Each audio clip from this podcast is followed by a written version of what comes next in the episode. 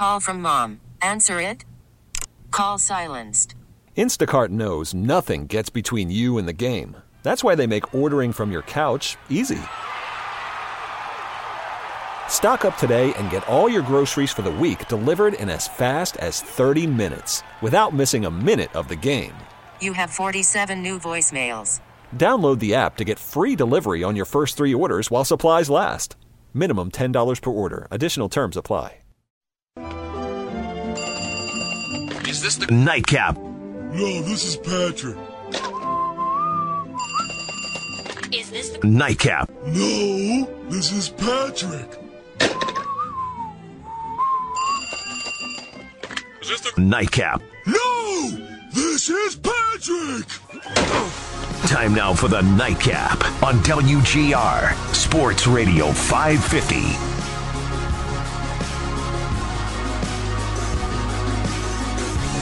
Here I am again. Still here. It's like, it really is. It's Sneaky Joe Sports Thunder today. Seven hours later, two hours to go. Talked a lot of football with my brother. I'm calling it Two Bros Live. To play, obviously, on One Bills Live. Um, we'll be back tomorrow at noon, by the way, too. So you'll have another a marathon day for me tomorrow. So you, I hope you like listening to me, because otherwise, these have not been the your your types of days here at the station. I'm gonna mix some U F C in along the way. Huge fight over the weekend. Con- fight in in quote marks. Usually for a fight, two people gotta, you know, hit each other. This was more of one, a one-sided affair. So we'll talk some U F C. Uh, Conor McGregor winning over the weekend with Matt Perino, one of our favorites, at seven thirty. So we'll get into that in about twenty minutes or so. But I do want to spend a lot of time today on uh, the conversation that we were spending a lot of time on earlier today. And just, you know, roster build, the two teams in the Super Bowl. That's what this this this kind of year is, right? This this uh, this time of year. We're evaluating who's in the Super Bowl. Whether you want to model your team like one or like the other or both if they're similar, that's this type of uh, this is that's this season. These next two weeks is every fan base, every media outlet, everybody in the N F L taking the next two weeks as an opportunity to compare your own team to the two teams in the Super Bowl. And what's interesting is the two teams in the Super Bowl, it it's rivaling. It's conflicting in that one of the teams is how I really want the Bills to model their team after and how I wish that they would have been modeling their team after. And the other is how they actually are doing it. And they're coinciding. They're they're going to play each other thirteen days from today. And we'll see who wins. But I want and have wanted the Bills to build their team in the mold of the Kansas City Chiefs. You have a quarterback that can do it all. Ideally, right? Is it even...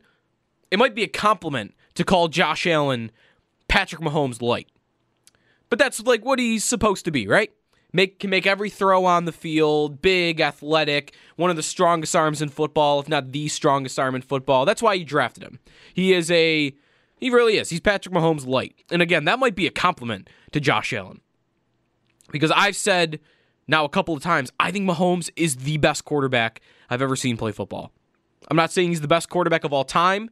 Obviously, he's only played two years, but right now, he's playing the position at a higher level than I've ever seen. He's making throws that nobody makes on a consistent basis in the history of the sport. He's doing it. And now he's mixing in some twenty-five, thirty-yard runs with some spin moves along the way as well, just on the side. I want the Bills to try to be the Chiefs. I don't need to be the Chiefs, but I want to try to be the Chiefs. That's the team that when they're down twenty-four early in the second quarter against a playoff team, against a team that beat the Bills, they erase that deficit in minutes. In the in the length of one quarter, they made up a twenty-four point gap. The Bills this year probably did a better job than any Bills team in recent history at making up points. They had a sixteen point comeback against the Jets, but how long did it take them? Four quarters. And it's not realistic to think that you can be like the Chiefs and you can, you know, have comebacks like that in the in the course of one quarter. But that's a team that is never out of a game. Never out of a game because of what their offense is. The Bills, you know, they would get if they would get down pretty big in a game, it was tough for them to come back. This is what they're trying to be. It's what they are. They do, it seems, still want to be, to some level, a running football team that is built by their defense, or that is fueled by their defense. I think, idealistically, that's what the Bills want to be.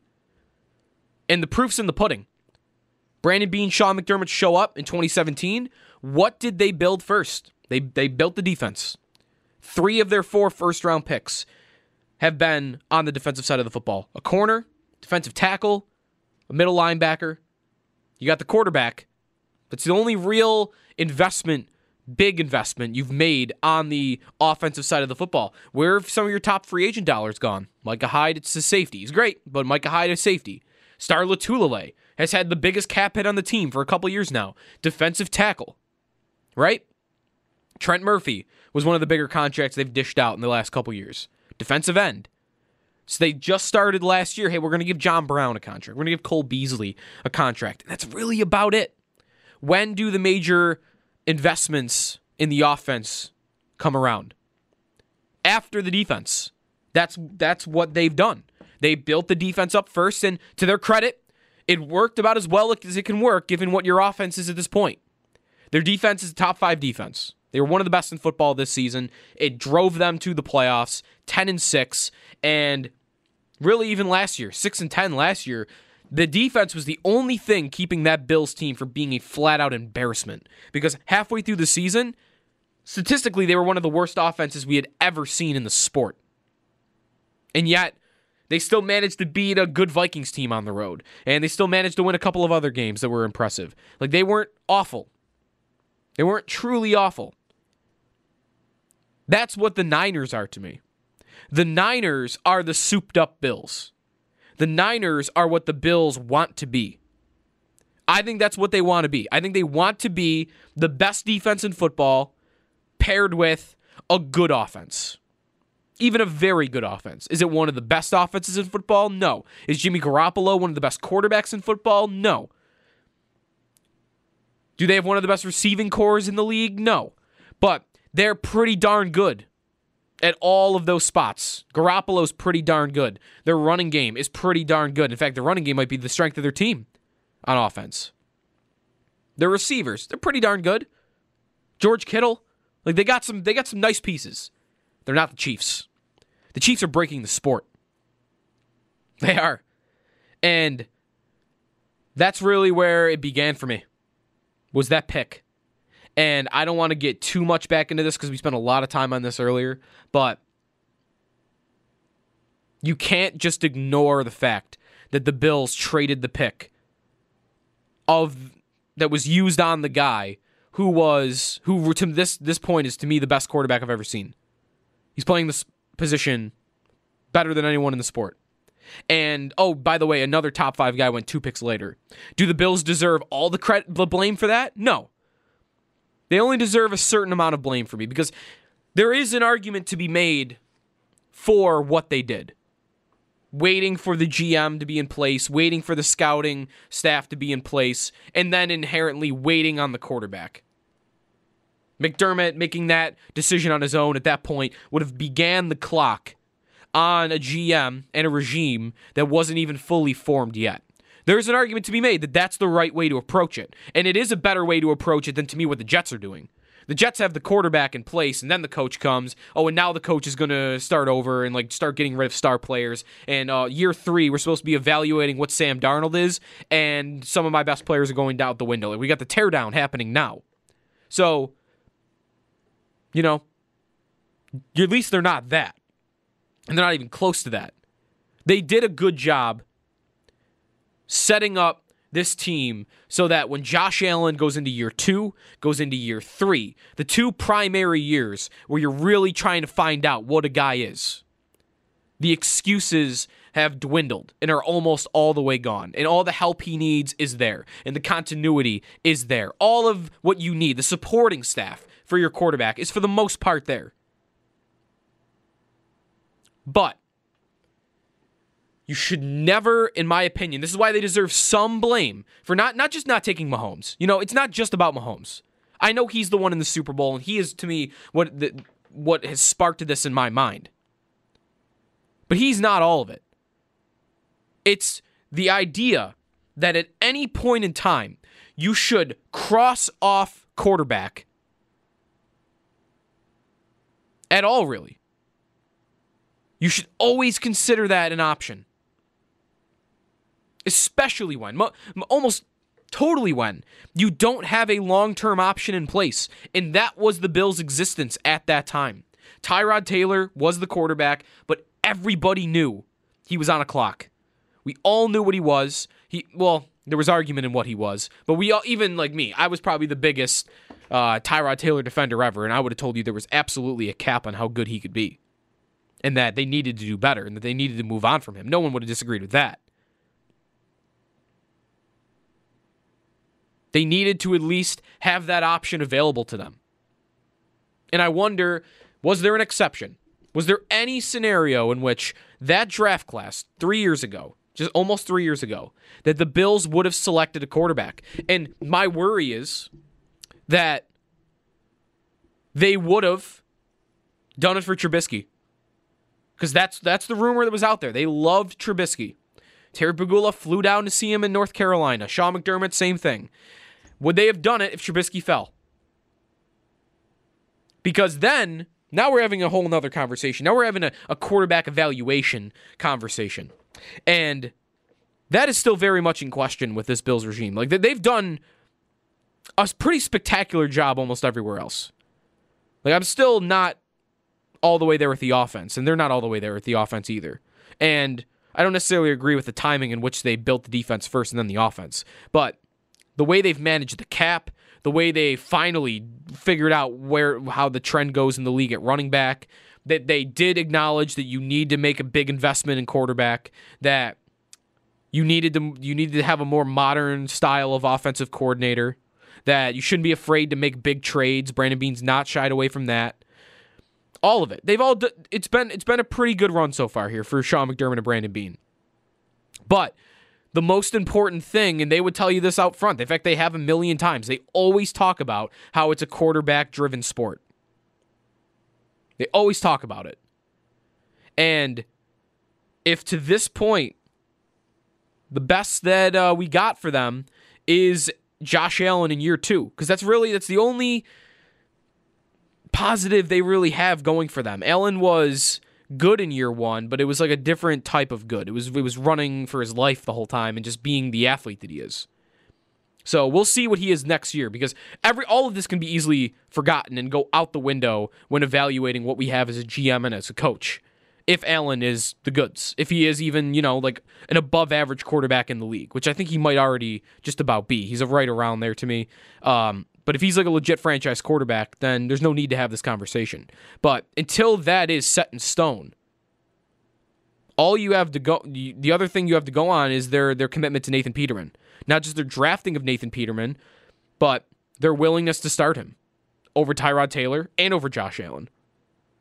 And if indeed they also had Trubisky significantly higher than Patrick Mahomes and Deshaun Watson, well, then I have some questions about how this team looks at the quarterback position. And all you do need to hit, I, I want to say that again. I want to say this again. All you need to do is nail it once. You can go one for five with your quarterback decision-making, but if you nail the one, you're fine. That's it. That's all you need to do. And maybe they've done that in Allen, but that does not excuse the fact that they ruled out drafting a quarterback tenth overall in twenty seventeen. Because, yeah, there is a little bit of jealousy in me. There is. Of course there is. The guy that you could have had is the best quarterback. And he's in the Super Bowl. And I want to be in the Super Bowl. And I could have been in the Super Bowl. The excuses are, are not bad. Like, they're there. But they're still excuses. And this team could have had either one of those two quarterbacks. And given wh- how good they've done, and this is a compliment to them, but how good they've done surrounding Josh Allen with what he needs to this point. They still need to add a number one wide receiver, no doubt about that. They could probably improve the offensive line a little bit more. But you plug in one of those two guys, especially Mahomes, into what you've done so far, and this Bills team would be in the Super Bowl. I truly believe that. Like what what what is what is there anything that's supposed to me think that wouldn't be the case? I know I had someone on Twitter earlier today say, "Oh, well, Mahomes would have been good here in Buffalo." Like, come on, are you kidding? He he defies he defies gravity sometimes with his ball placement, and like it's a natural ability Patrick Mahomes has, coupled with some good, we- amazing weapons around him. But it's it's the being able to throw the ball off your back foot into a tight window twenty yards down the field. That's the type of arm strength combined with accuracy that we've never seen in football. And yeah, revisionist history. You know, what's the point of talking about it? You can't go back and change the past. I understand all of that, but that needs to be included in the equation to me on do we have the right people in charge? Still hopeful that we do, still optimistic that we do, but Last year's last year's not it. Like they, they were not building up just to be a ten and six team who loses in the wild card round. That is what the Doug Whaley and Rex Ryan leftovers did in twenty seventeen. Their blueprint was not nearly put in place yet.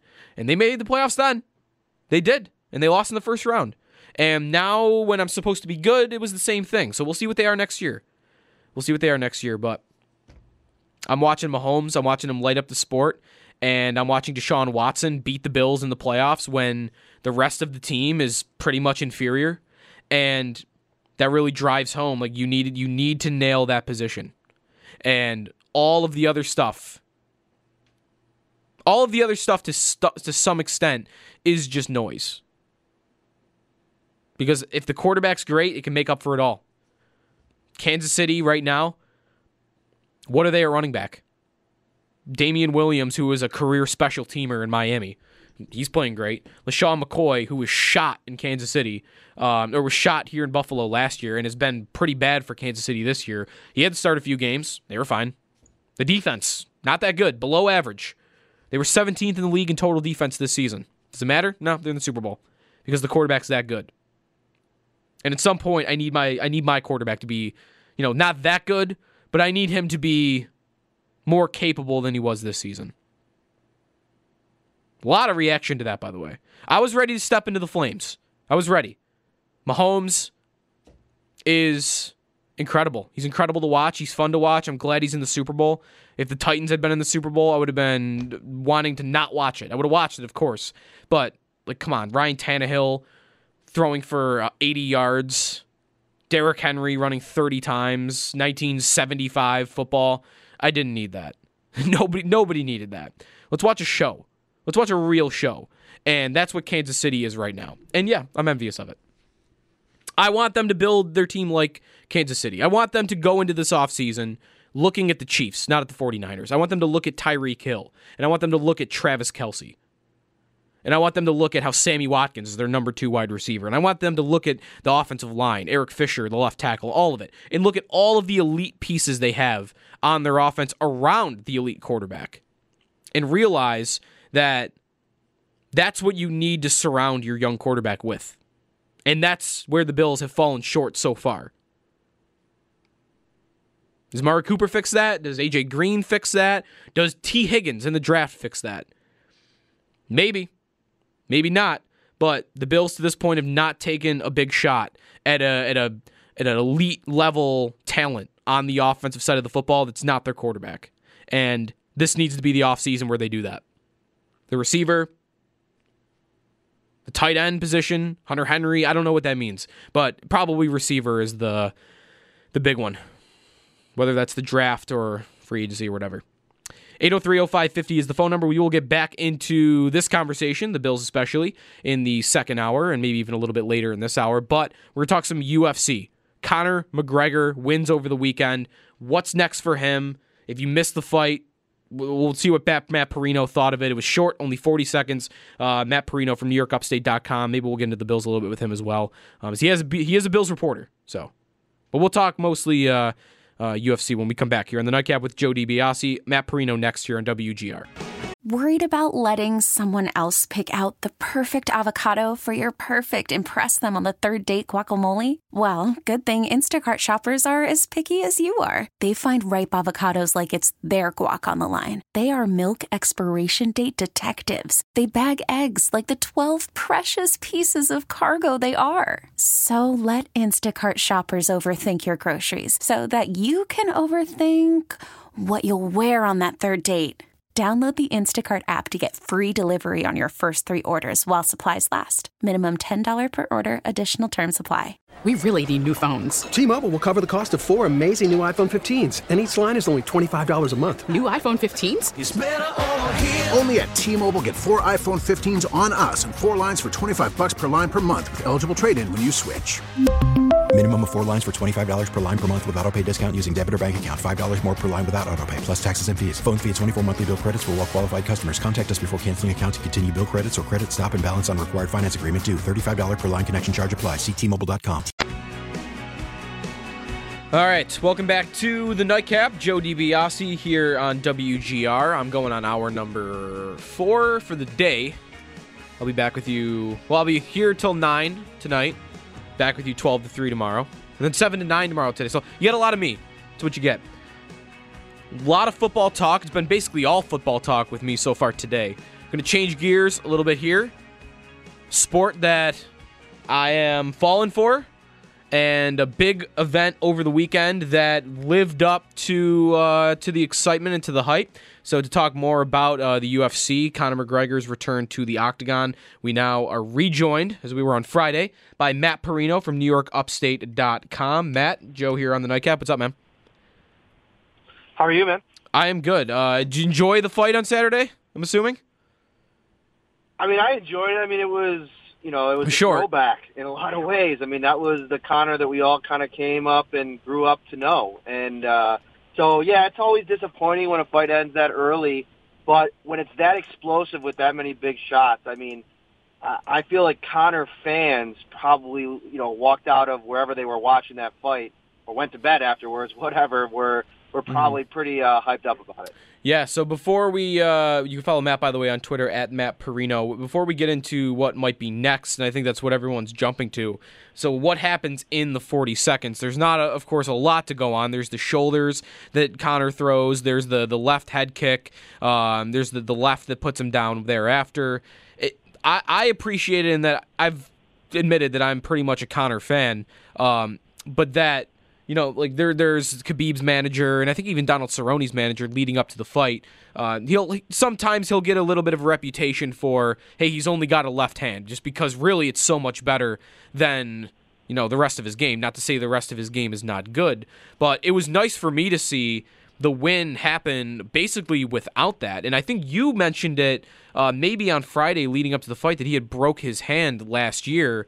And like, hey, would that affect him at all? And what was interesting is it didn't really even matter because he took Donald Cerrone out basically without it.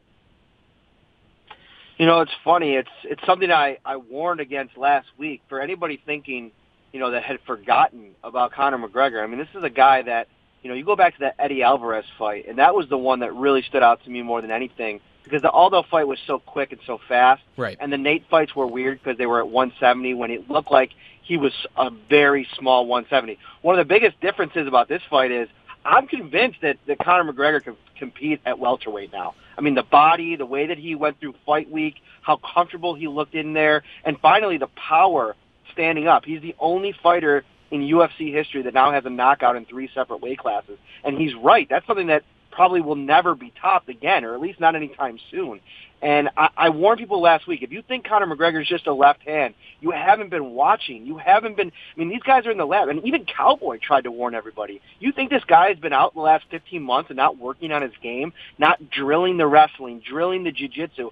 We've seen behind the scenes his belts kind of going up in jiu-jitsu over the years too. We haven't seen it be necessary really. Uh, and, and Khabib's not a great example because – like we talked about, it, he's so mauling on the ground that I don't think there was really ever an opportunity for, for Conor to work off of his back. So, you know, I think that, you know, this was everything that the U F C, the M M A world, Conor McGregor and his fans needed because now we have so much to kind of look forward to here as we move through twenty twenty. So one thing that also was being talked about leading into the fight, and you mentioned too on Friday, is that Cerrone is a bit of a slow starter, and the McGregor usually, while he's got his cardio, is going really fast off the top.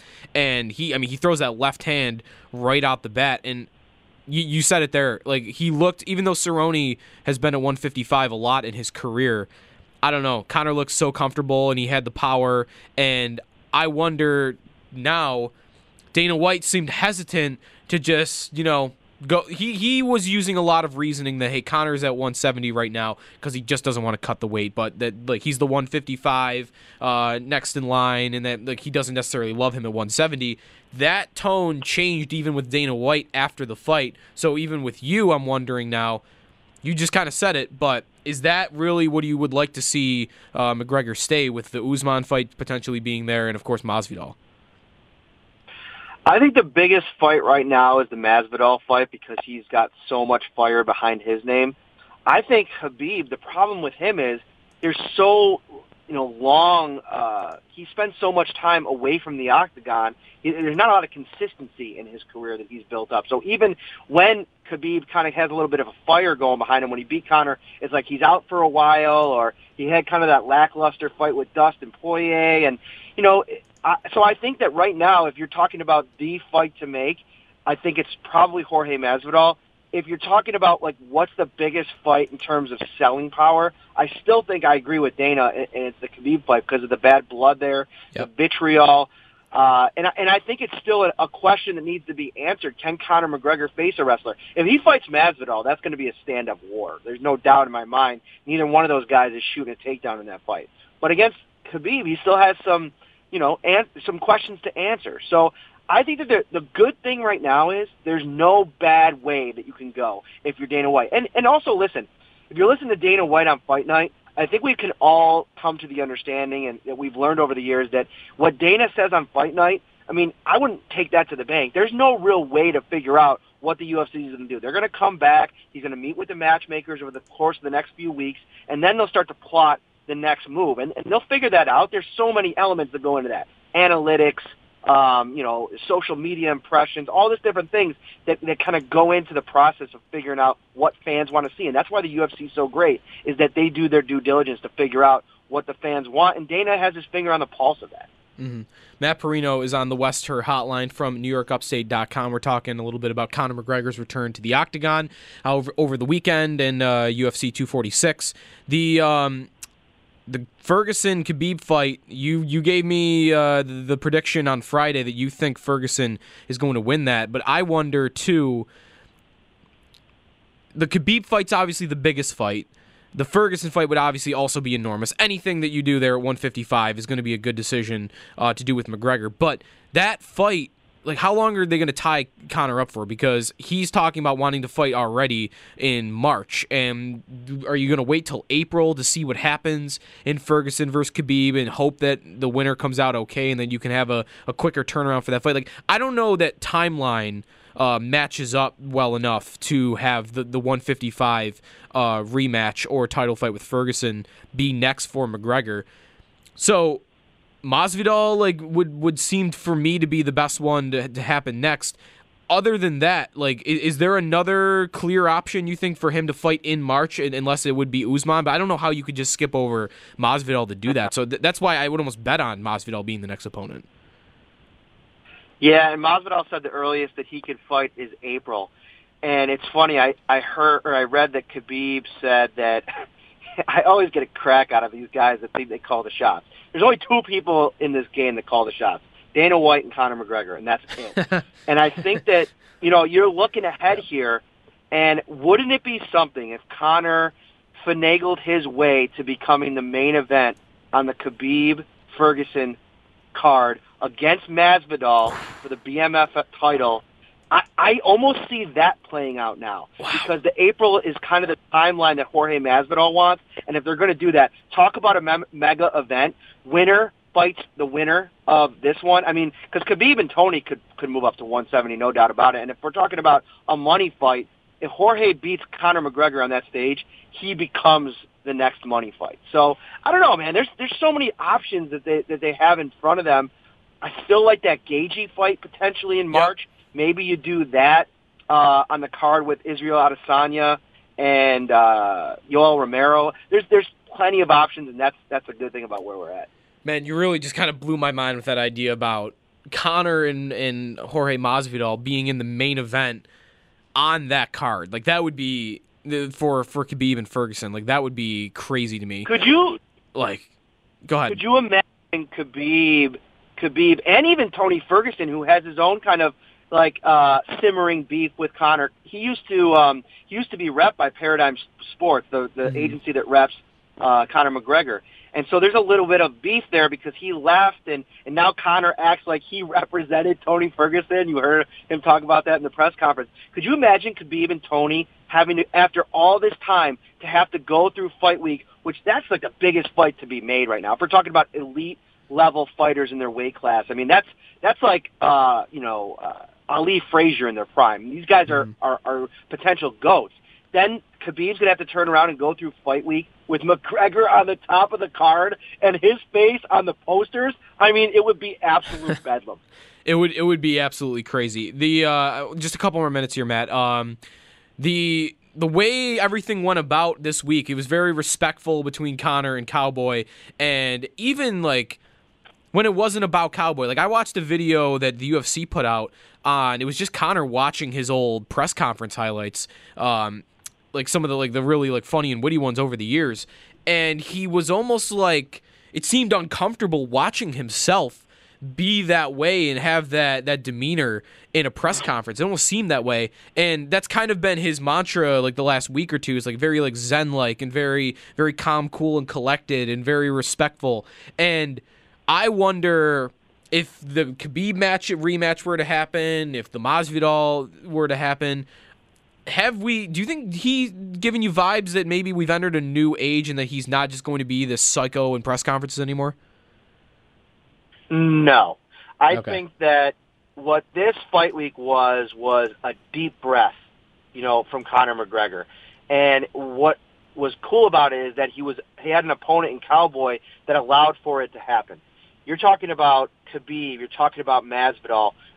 Everything's getting ratcheted back up for those two guys. Even Justin Gaethje has had some choice words for mm-hmm. Conor over the last year or so. So w- when we get to that next fight week, I think it's going to be back to business as usual.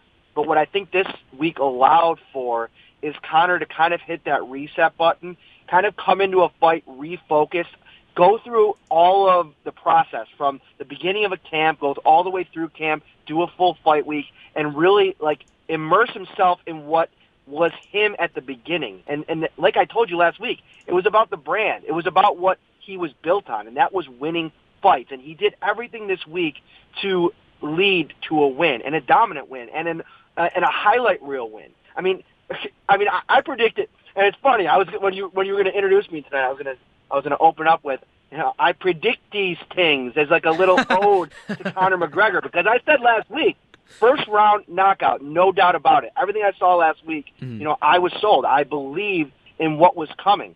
And I, I just think that, you know, this is such a fresh breath of air. Obviously, we have a lot of other things to deal with. You got, you hope that the domestic violence stuff, you know, isn't going to come up and rear its ugly head. If any of that stuff is true, like I said last week, we're having a completely different conversation. But I think that this hits the reset button. He realizes what he potentially could have lost, and now is refocused and, and has goals ahead of him. He wants that Khabib fight back. Don't get anything twisted. That is going to be the fight of all fights. If Khabib can get through Tony and eventually maybe they fight later this year, oh my gosh, we're talking about uh, Maymac numbers. That's going to be insane. Ooh. And yeah. then you got the you got you got yeah. Mayweather too. I was, He's I was out there putting out a, a Conor yeah. McGregor poster. I was just going to ask you that to, to wrap up here. The, both, by the way, Mayweather and Manny Pacquiao both put out like mock posters um, of a McGregor fight. Everyone wants to fight McGregor right now, obviously, because it's the big money fight.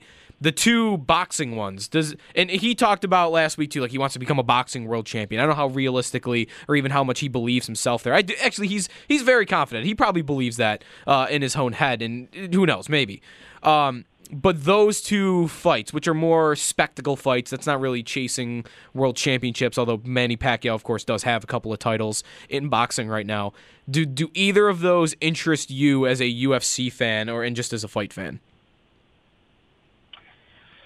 You know, I think it's interesting. I the whole Stephen A. Smith, Skip Bayless era of talk of you know uh, T V talking heads is isn't really my cup. But I do actually have a ton of respect for Max Kellerman when it comes to the boxing game. Yep, same. And even I, I've heard him talk M M A, and, and I've been impressed as well. And he said something really interesting last week in, in, in his assessment of Conor in his first ever pro fight against the greatest uh, boxer, arguably of all time, was that he did a hell of a job. And he did that on his first fight without even really having a boxing trainer in his camp. He said that this right. week. He he went back to Crumlin uh, in Ireland and actually started training with his own boxing coach. So who knows what he's been doing over the course of the last two years since that fight to, to really up his acumen in the boxing game. So do I want to see more of that? I think I do, just because I think boxing needs that injection. I mean, trust me, I'm hyped. I haven't been this hyped for a, a heavyweight. I, I watched Joshua Klitschko. Uh, I ordered that on pay-per-view. That's the last heavyweight fight I, I fought and then, or I bought. And then I watched um, uh, Wilder Fury one. Yep. And I'm very excited for the rematch. Don't get me wrong. But Conor juicing up boxing a little bit, I mean, I think further cements his legacy almost even more than anything more he can do in M M A, because they need it. They they need a real uh, a real dude that comes in there and, and you know is the whole package, a fighter and a showman. And, and I think Tyson Fury does a great job. Wilder, even Joshua to a degree, those are heavyweights. This is a he brings his lighter weight uh, you know swagger to the game. And and I think anything Conor McGregor does, not to stand too much for the guy, but anything that he does yeah. really turns into gold. And, and and I love boxing, so I hope. I hope it works for them. Yeah, completely agree. One one more, Matt. I did want to ask you one non-Conor question. Um, you've got, in a, a couple of weeks here, Jon Jones versus Dominic Reyes, and, and I don't want to spend too much time on that fight because I think most people think, uh, I don't know actually a lot about Dominic Reyes, maybe I shouldn't just assume this, but I think from what I've seen, a lot of people think Jon Jones is going to roll through that fight. Um, let's just say he does, hypothetical here. Do you like the idea of him going up to heavyweight? Because I love watching Jon Jones fight, and I'm not have not been very interested personally as more of a casual U F C fan watching him go through the lightweight heavyweight division. When meanwhile, like Francis Ngannou, who really excites me in the heavyweight division, you've got Stipe up there. Maybe Cormier would hang around for the, for a trilogy fight or for a third one. Um, do you like the idea of Jon Jones going up to heavyweight if he if he wins uh, in a couple weeks? You know, it's funny. I think that Dominic Reyes is the first real uh, exciting young prospect that's challenged John, Jon Jones that has me a little bit intrigued. Mm-hmm. Uh, I'll still be picking Jon Jones in that fight because it's a completely different world when you get in the octagon with that guy as opposed to some of the dudes that Reyes has beat. But, you know, in terms of going up to heavyweight, I think he kind of has to. I think Daniel Cormier forced his hand because he went up and won the heavyweight title, and that's his, you know, his arch nemesis and a guy that He he always talks about being better than, and he obviously beat him the two times. Uh, but I think that he's not going to want to have that hanging over his head. He's going to have to go up to heavyweight at some point. But the thing about it about it happening now, Jon Jones is still pretty young in terms of you know M M A. I mean, he's probably got a good five years, probably like three years of his prime left, probably five years of good M M A left yep. in him. The, the the light heavyweight division is probably going to really be replenished over the course of the you know the last year and then the next. You know, twelve, twelve to sixteen months. So he's going to have some new challengers, I would imagine. And I know that they're tight, but I would love to see him fight Yoel Romero. If he struggles to make weight against Israel Adesanya, if they could ever figure out a way to put that fight together, I would really like to see that. But they're close. They train together, so that might not happen. But I think for legacy purposes, Jon Jones has to go up because I think that's something that I was always disappointed in George Saint Pierre about. He was the one that really held up the Anderson Silva fight, and it got on and on and on in years and years. And then it just, you know, Anderson Silva wasn't Anderson Silva anymore, so what's the point of even doing it anymore? So I think Jon Jones has to go up for his legacy, but I do think in the in the short term, in the next year or so, there are going to be a few challengers that, that pop up that he's going to have to take out. Okay. All right, Matt, thanks as always, man. I love talking this stuff, and I uh, hope we can do it again soon. Anytime, my man. Thanks. There he is, Matt Perino, New York Upstate dot com. Follow him on Twitter, at Matt Perino. A lot of good Bills. We didn't get any Bills content there. Of course, I'm going to spend a lot of the uh, last hour and fifteen minutes or so here on the Bills, um, but you can check out what Matt's got to say on that, uh, as well as the U F C, at Matt Perino on Twitter. Read his stuff at New York Upstate dot com. All right, that'll probably do it for any U F C talk for a while here. As I mentioned, the next like big card, I- I'm still more of a casual fan. I'm learning more and more about the sport. I'm getting more and more into it. Um, the next like big, exciting card for me in that respect would be Jon Jones, which is not till February eighth. So we'll have a we'll have a bit of a break here from from that as we uh, transition into the Bills offseason. The Sabres will be back in action not till next week. They got the bye week this week, uh, so we'll get back into the Bills the Super Bowl matchup. Patrick Mahomes, Jimmy Garoppolo. How how are Patriot fans feeling right now? I hope not too great. They're, they're all-time uh, best quarterback, whatever. Tom Brady's about to leave, potentially. And um, the guy they traded to give him a couple more years is playing in the Super Bowl, and he's only twenty-eight years old. So hoping that uh, they're a little annoyed right now. It's the Nightcap with Joe DiBiase. We'll start taking your calls uh, in the next couple of segments here. eight oh three oh five fifty is the phone number. Let me know what you got on any of this stuff here on W G R.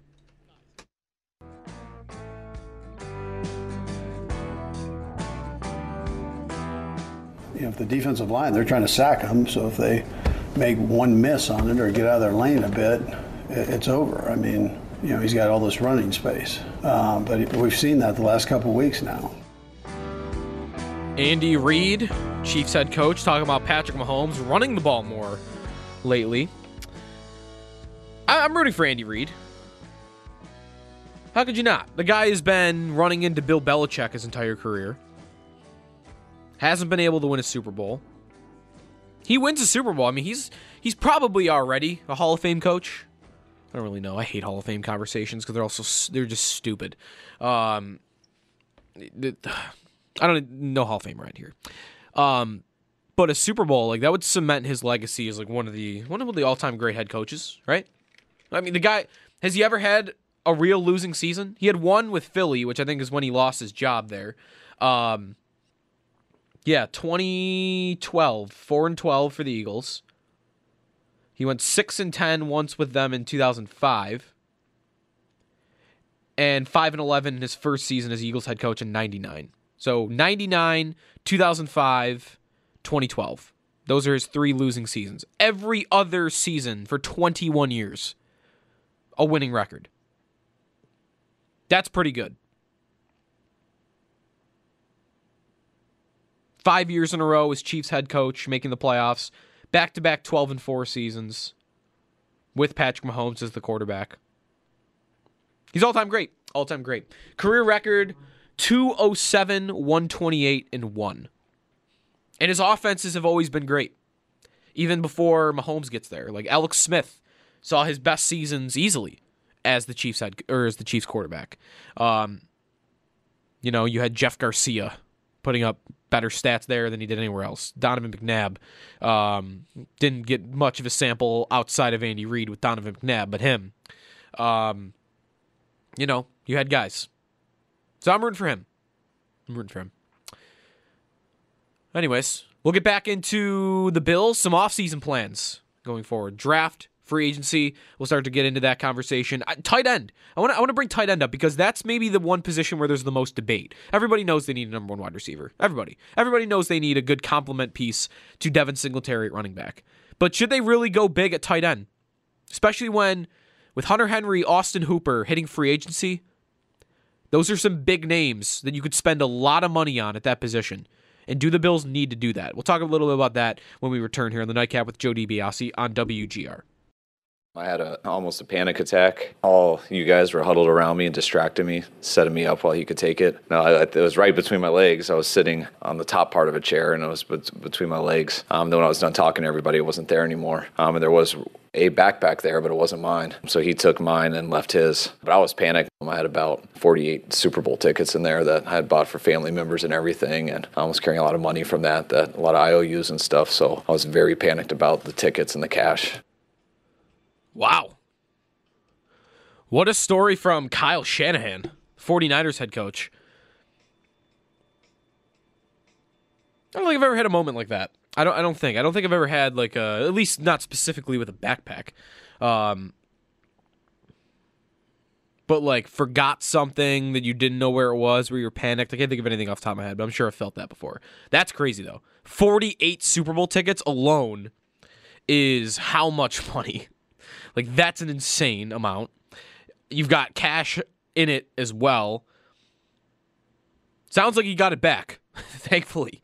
So, um, hopefully he doesn't do that again. He is now a head coach of a professional football team, so hopefully he'd be uh, responsible nowadays with that. I think he was talking about when he was a kid or something. or when he was younger, under his dad, Mike Shanahan, of course, the uh, I almost said legendary head coach, and I stopped myself. I'm not quite calling Mike Shanahan the legendary head coach. I think you got winning one Super Bowl, two Super Bowls, that, it's not enough. You got a consistency. Maybe I just don't have a good opinion of Mike Shanahan because I saw him at the end. You know, with the with the Redskins, like, eh, it wasn't a great wasn't a great run there for him. Um, anyways, we were talking about tight end. We were talking about the offseason. Chris Trapasso, some thoughts on what the Bills should do. I, I, I have a very, I don't want to say rigid approach if I were the Bills this offseason. I, I want them to be aggressive in free agency for big names should they become available. Maybe Amari Cooper doesn't make it. In fact, he probably doesn't become available. Maybe A J. Green doesn't. And then you're looking at a Robbie Anderson as your number one wide receiver. I don't need them to go crazy with that. But if there's a Cooper out there, if there's an A J. Green out there, I would like them to be very aggressive. There will be star-level tight ends, Hunter Henry, Austin Hooper, and that's not, you know, the number one wide receiver we've all been talking about. But what that could help along is this fifty-fifty type of pass that we've seen Josh Allen try to throw and really have nobody worthy of the pass on the team. That would be something to help them with. Help Dawson Knox along. And even if Dawson Knox continues along and is great, it's not a problem to have two really good tight ends. Not at all. In fact, didn't New England do it for like a really long time?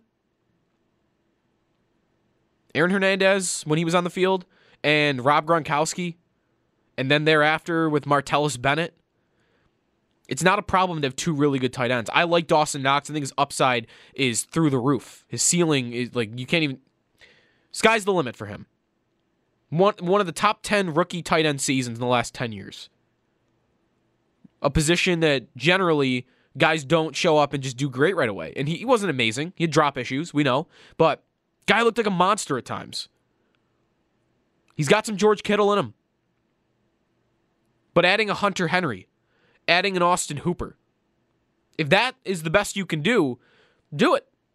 Because you got to give this quarterback as much help as he can get. And if it's at the tight end position, so be it. Fine. Do it. Because Hunter Henry is a top ten tight end in the sport, in, in the sport.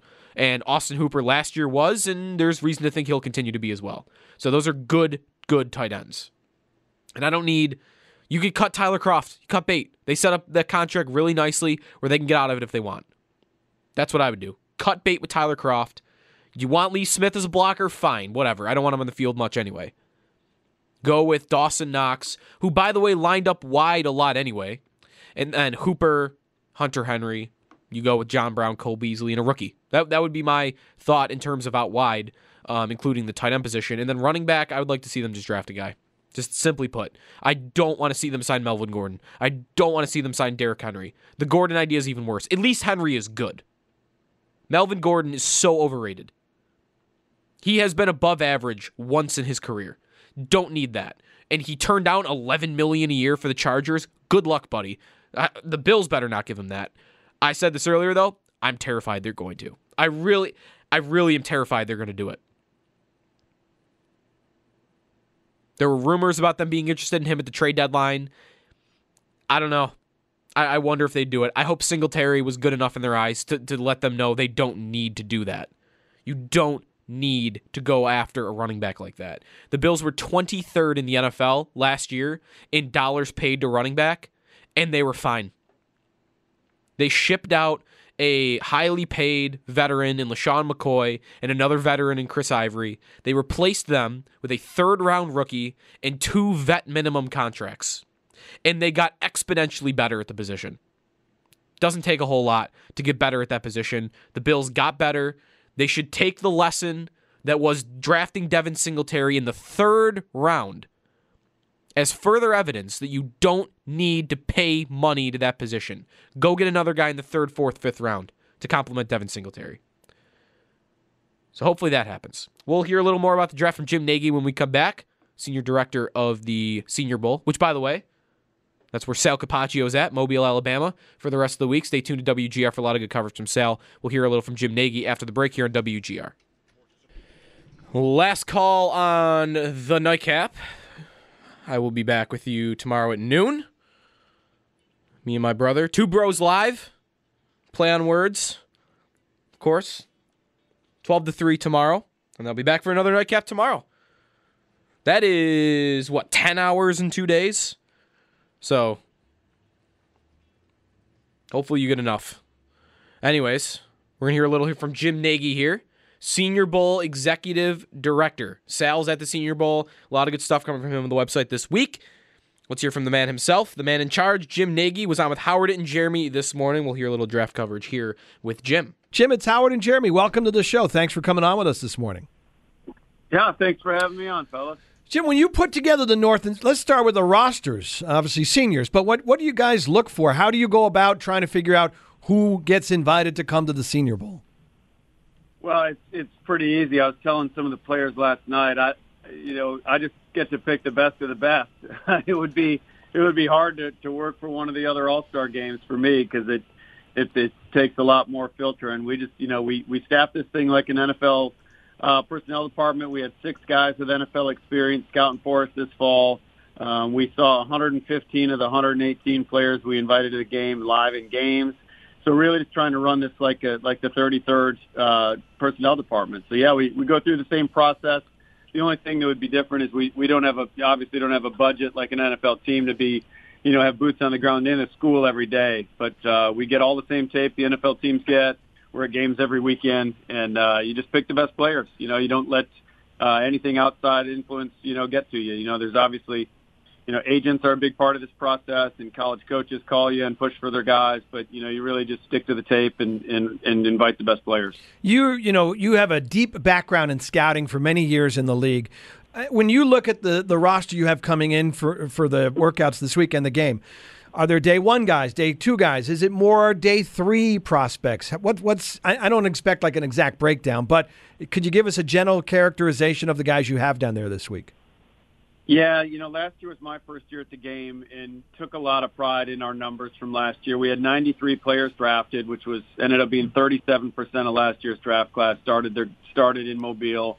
We had forty guys in the first three rounds, and we had ten in the first round. So, yeah, it was starting to be a point uh, where it was starting to be a little more, you know, day three-ish. And uh, really last year we do a lot on social media uh, to connect with the players. That really helps us recruit these guys. The game had never really done that in the past. And to get the buy-in from the players last year, those ten first-round picks, that hadn't happened in a long time. And, uh, you know, and I really think going into the week this year, this, this roster is stronger than, than last year's. I think I think this year's group of players saw the success of last year's group. And, uh, you know, like I said, they got a lot of people in their ears probably telling them not to play in an all-star game. Don't get hurt if you're going to be a first or second-round pick. But to me, those are the guys that actually should, you know, have more reason to play because if you move up um, in the first couple rounds of the draft, every single one of those draft slots is worth so much money. There's, you know, millions of dollars attached to those spots. So uh, we, we love our roster this year. There's, you know, right now I'm thinking there's there's probably close to ten first-rounders even heading into the week, and I know there'll be more guys that uh, play their way up. I was wondering about that because I know, well, for example, you, you tweeted out you had a conversation with Joe Burrow, and it's probably not surprising that the guy who is probably going to be the number one pick in the draft doesn't need to go to Mobile to try and improve his draft position. No, and you know what? I, I took that as a win for us, guys. And, and again, I'm I'm a competitive guy, and I'm a I'm a try to be positive at all times. And I met Joe over the summer at the Manning camp, and we we hit it off. He's a great, great, great young man, and obviously the, he had a magical season. Um, but I wasn't giving up on that. I, I wasn't delusional either. Um, after he got beat around last Monday, um, I didn't think he was going to come here and do anything on the field. I did see value in him coming to Mobile and spending time with the Bengals, who have the number one overall pick. Um, but we spoke on, on uh, Thursday or Friday night. I can't remember. They're all, all the days are running together now. But we had a good long talk on the phone, and, and uh, he just he sounded so tired. He sounded worn out. He said, Jim, I just want to go home and eat Mom's cooking. And uh, I totally I totally understand that. And, you know, when, when I posted that on Twitter the other day, um, you know, it kind of caught fire. We got over like five thousand likes or something like that, and, and And the Total Access show on E S P N, on uh, N F L Network, led with it as like their lead story. So the fact that the number one overall pick wasn't coming to Mobile and that was newsworthy, um, like I told our staff, like that's we're coming a long way with this game because I don't think that would have happened a couple years ago. Is this week about meetings too, Jim? You know, when the practices are, are you have the practices, you have the game at the end of the week. Do teams also set up one-on-ones or or face-to-face with the prospects as well? Oh, yeah, they're downstairs right now. I just went down to get a cup of coffee, and, and the team's already got they're plucking guys off as soon as they walk out of the uh, out of training table. So they're interviewed. This is a big interview day for those guys. We don't ask much of them. They came in yesterday and got physicals. Uh, they'll be interviewing with all thirty-two teams. You know, some teams do it differently. Some just, you know, informally downstairs in the lobby, you know, a scout or a coach will grab a kid. Other teams will have something more formal set up where they'll, they'll bring a player up to, you know, a suite to meet their G M and head coach. So it, it varies. But, yeah, the interviews is a big, big part of the week. I mean, it really everything is. We we had our orientation last night, and I, you know, kind of prepped the players for what the week was going to be about. And I told them, you're always being evaluated. I mean, I don't care if you're, you know, just walk in the lobby of the hotel. People are going to, you know, the teams are going to look at how you're carrying yourself and conducting yourself. So it's a big job interview. It's a great opportunity for these for these guys. And, and uh, yeah, like you asked, it's a, the interview part's huge. All right. If you want to hear more from Jim Nagy, you can do that on demand at W G R five fifty dot com or use the rewind function, radio dot com app. It's pretty easy. You go to the rewind function, you scroll to the left, you find Howard and Jeremy, click play wherever uh, you're looking for. That's going to do it for me. As I mentioned, I'll be back with you tomorrow from twelve to three with my brother Lou DiBiase, so tune in for that. We'll talk plenty of football, and then I'll be back with you tomorrow seven to nine, sprinkling some hockey. I want to get into the Sabres a little bit, even though they are in the midst of their bye weeks. Everybody have a good night, and I will talk to you tomorrow. This has been The Nightcap with Joe DiBiase here on W G R. We really need new phones. T-Mobile will cover the cost of four amazing new iPhone fifteens, and each line is only twenty-five dollars a month. New iPhone fifteens? It's better over here. Only at T-Mobile, get four iPhone fifteens on us and four lines for twenty-five dollars per line per month with eligible trade-in when you switch. Minimum of four lines for twenty-five dollars per line per month with auto pay discount using debit or bank account. five dollars more per line without auto pay, plus taxes and fees. Phone fee at twenty-four monthly bill credits for well qualified customers. Contact us before canceling account to continue bill credits or credit stop and balance on required finance agreement due. thirty-five dollars per line connection charge applies. See T Mobile dot com.